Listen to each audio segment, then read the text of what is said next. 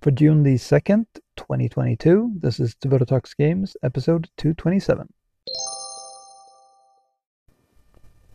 Surprise, I'm back again uh, after just a few days. Um, I know it's not the uh, usual routine these days. Um, seems my episodes have been um, drifting farther and farther from each other. Um, when I first started the podcast, uh, or this journal, I guess it's is more of what it is. Um, I was doing um, an entry every day, and then it became uh, every other day, every three days, every week, every other week, and uh, now I think it's around every month. Uh, sometimes it's even more than a month. But um, every now and then I'll um, I'll have something to talk about, and an opportunity to do so. Um, I want to get back uh, with another episode. Um, so um, this time, last time I was talking about how my deck Scoop uh, was continuing to be very successful, uh, even more successful, I think, than it has been for a while.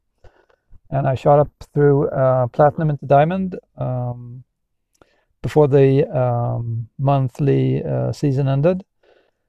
Uh, so I think I ended up in uh, Diamond Tier 3 or something like that. Um, uh, really didn't have time to try to push to Mythic, and uh, I was getting uh, not as good results, of course, once I got into Diamond, which is usually the case. for every every tier you move up, it becomes a little bit more difficult, which is as it should be. Um, but um, yeah, just after rotation, I um, I, am not exactly sure how I got this idea, but um, uh, one card that has been uh, been uh, um, seems to have fallen uh, into favor recently, um, fittingly, is Abiding Grace. So this is an um, an enchantment um, for two and a white um, and it, um, uh, it, it reads that I don't have the text in front of me, but uh, from off the top of my head, you can choose at the at your end step, you can choose to either take uh, one life, gain one life, or you can return a creature with the mana uh, value of one from your graveyard to the battlefield. So this has been uh, popular with the life gain decks, uh, but which uh, run a lot of little critters. Um, but I wanted to do something different. Um, I was more interested in uh, making a sack deck. And um, so I put together this list, which is a Mardu list. I called it Bolas Buffet, uh, which will become apparent why uh, soon. Um, but the um, idea is to play a lot of little one drop creatures that have uh, uh, some extra uh, bonus, um, either an ETB or uh, effect, or um, when it leaves the battlefield uh, effect, or something something else that um, that uh, makes it advantageous to to to um, sack it and then get it back at the end of turn. So um, to do that, I have um, I have uh, four Cauldron Familiars, which, of course, when it comes into play, uh, gives you uh, one life and does one damage to the opponent. Um, usually, this will be paired with the Witch's Oven, which I also have in here, but um, as like a well, not really a, a, a backup plan, but it's like a parallel plan because I I uh, will do uh, pretty much both uh, throughout the game, sacking it to the abiding or sacking or or offering um, sacrificing cauldron familiar in different ways, and then getting it back either either through food from the witch's oven or um, from the abiding grace. Um, besides that, I have uh, four dockside chefs, which also cost one black. And uh, for one a black and one, you can sacrifice a creature or an artifact uh, to draw a card. So um, this also is really handy. Um, works well both with the uh, this theme of, of sacking and getting your creatures back. Um, but since you can also sacrifice artifacts, it works well if you have happen to have some extra food on hand or treasures. And we'll get back to treasures uh, in a moment. Um, and of course, uh, the Dockside Chef can sacrifice itself as well. So uh, in a pinch, uh, you can sacrifice the chef and get it back with the Abiding Grace, which is a pretty good value engine if you have nothing else going on. Um, and then, of course, or not of course, maybe, but uh, the last one drop creature is the Shambling Ghast, which I have four copies of as well. Uh, this um, one mana creature has really become uh, a staple in, in very many black decks and um, building stone to, to many decks uh, in general. But um, a great um, little um, fixer tool there be, to be able to um, either get uh, a treasure if you need the extra mana or a different mana, um, or you can do the minus one minus one to finish off some opponent's critter. Um, Next up, Deadly Dispute, of course, always works well with the Shambling Ghast, giving you an extra treasure. And uh, also, you can, uh, well, you can sacrifice any of the other two creatures as well, um, or any other creature you have, uh, and then get it back with the Abiding Grace. Um, next up, Oni Cult Anvil. Uh, this also works really well with the uh, aforementioned um, cards. Of course, the um, artifact creatures that you get from the um, from the anvil will not uh, you won't be able to get those back but uh, at least you can uh, trigger the uh, anvil um, by the uh, the treasures or the food being sacrificed and uh, um, and yeah that that gets you um, another um, little critter, um, which you could also, of course, sack to the Witch's Oven or the Dockside Chef and so on. Um, next up, we have the Abiding Grace, which I already mentioned. Um, and then after that, we have a card that I've been interested in trying to get to work in different decks. I've been playing, I've been trying it a lot. Um, sometimes it works uh, okay.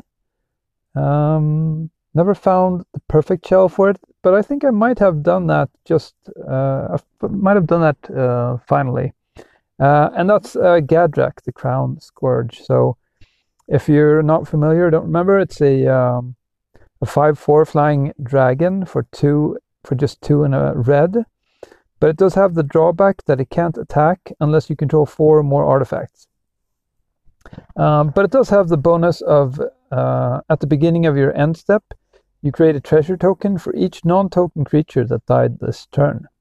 So um, this is usually an issue because um, often the creatures that die or that you want to have die uh, on your turn um, will not uh, be the um, the non-token creature It'll be the token creatures in index uh, quite often. If you have a lot of creatures, it's usually due to uh, having a lot of tokens. And um, but this deck, that's not as much of an issue since you were all about uh, sacking our non-token creatures and getting them back, back with the Abiding Grace. So uh, that works really well with Gadrak. And since we have the the um, Shambling Ghast, the uh, um, Oven, and Deadly Dispute, we end up with uh, quite a lot of artifacts. Uh, and also, of course, Oni Cult Anvil itself is uh, an artifact. So uh, I've had no problems getting Gadrak to be able to attack, even on the as soon as it's it's on its summoning sickness is gone, like on the on the second turn. So that has worked really well. I just have two copies in this deck. I um, I think that's enough. Um, you don't want to end up with two in hand uh, more than you need to. And this deck is uh, since it's, it's a pretty powerful deck. It has a lot of different synergies. So it does it's not really dependent on any one card. You can uh, mix and match and get uh, different, pretty powerful uh, synergies going. Um, and it's kind of a wear them down kind of deck, but uh, quite often it it can finish uh, finish up uh, quicker than the opponent usually is expecting because you're since you're running a lot of little critters, they don't see them as big threats, and on their own they're not, of course, but with the synergies, um, you can really get um, surprise your opponent. And um, I'll, I'll, get to how you do that in uh, just a moment here. So uh, next up, what, one of the cards that really helps you to deal with your opponent's uh, uh creatures and uh, also doing damage to them, of course, is uh, Mayhem Devil. One of my all-time favorites. Um, uh, back back in the earlier days, uh, early days of uh, of uh, um, uh, i am now I'm blanking on the name of the set, but uh, um, the set where Cauldron Familiar and Witch's Oven is from. Um, when that came out, um, that was I was all about that the Cauldron Familiar, Witch's Oven, and, and Mayhem Devil combo. Um, still powerful, but uh, not as reliable as you might uh, want.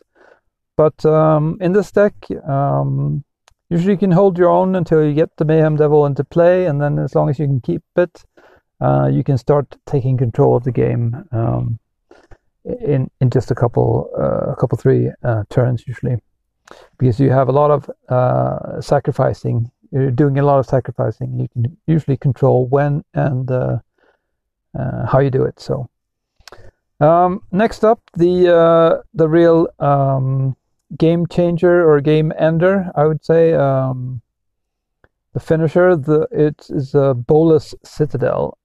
Two copies of Bolas Citadel in here. Of course, with Mayhem Devil, it's the uh, perfect combination. If you have Mayhem Devil down and you can play uh, tap the, the Citadel to sacrifice 10 permanents, uh, then you're doing 20 damage. And uh, just this uh, afternoon, I was playing a game where I uh, was playing like against a life gain deck, and um, um, they were all, they almost had me killed or dead. Uh, I think I was down to two or just one life. Um, and then I got a devil into play. Um, was able to uh, pick off some of their uh, aviators. Um, uh, with um, with the devil through um, sacking uh, some food uh, or just eating the food. So I got some more life, and the life allowed me to play a few more cards with the Bolas Citadel. And uh, I got into a uh, a rhythm there where I could um, get just enough life back through uh, food and the cat oven combo, um, and also a few life from the uh, abiding grace.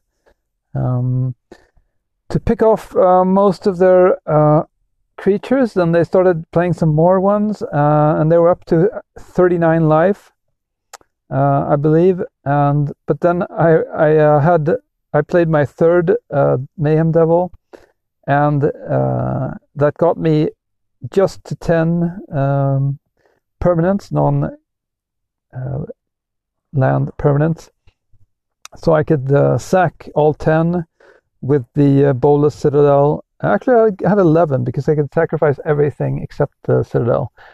Um, but that uh, did 40 damage to the opponent. Uh, since each devil is doing one damage per sacked uh, permanent, um, you have 30, 30 damage there and then the 10 from the Citadel. So a nice, a nice turnaround uh, there from uh, uh, being down to two or just one life, I think, in the end, and uh, beating out the opponent at 39 life. Um, uh, yeah, that was that, that was really uh, satisfying doing that.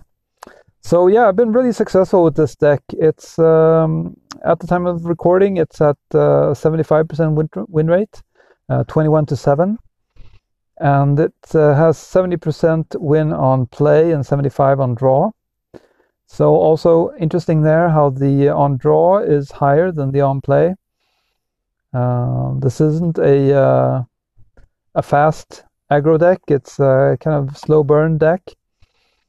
Um, although not all that slow, because I think the the the matches still um, go fairly quickly. Um, if I go back and look at the uh, the last few matches, um, they're at like 12 minutes, 15 minutes. This was an epic one. Um, let's see here. Uh, well, 10, 12, 14 so um, yeah, thereabouts 14 minutes. So um, I mean that's uh, I don't know if that's that's pretty standard. I guess uh, it's a bit on the slow side maybe, but um, they feel fairly quickly, uh, quick. Uh, it doesn't feel like you're grinding out the opponent all that much. Uh, usually you're having fun doing it all the way, so um, so it's not really an issue. But um, yeah, super fun to play. The, on the land side, um, I'm running the uh, uh, what you'd expect. I have uh, four Savai Triomes, um, four Fabled Passage to do that extra sack damage. And with that, I, I fetch uh, one plains, two swamps, and a mountain. Um, I have four blight crime, uh, blight climb pathways with the grim climb pathway on the reverse um, two uh, needle verge pathways with the pillar verge pathway on the reverse side, and then two blood crypt. So I, I very seldom have uh, mana issues. Um, what you need to keep in mind is that you're going to need three black for the uh, Bolas uh, citadel. So, and uh, most or about half of the permanents are are black permanents or need black. So um, even more ha- than half, um, pretty much all of them need black. The only thing that doesn't need black is the Witch's Oven and the Abiding Grace. So you really need to focus on the blacks. Uh, Blight Crime um, or the um, yeah Blight Climb pathway and uh, Grim Climb pathway will almost always uh, all, almost always play on the on the black side, the Grim Climb pathway. Um, and also blight step pathway I'll, I'll that that's more 50-50 between the red and, and the black I find. But uh, since I need uh, one black and a red for the Onicult Anvil and the same for Mayhem Devil. So um, initially you want to keep those um, well you need to make sure you have at least one red. Um,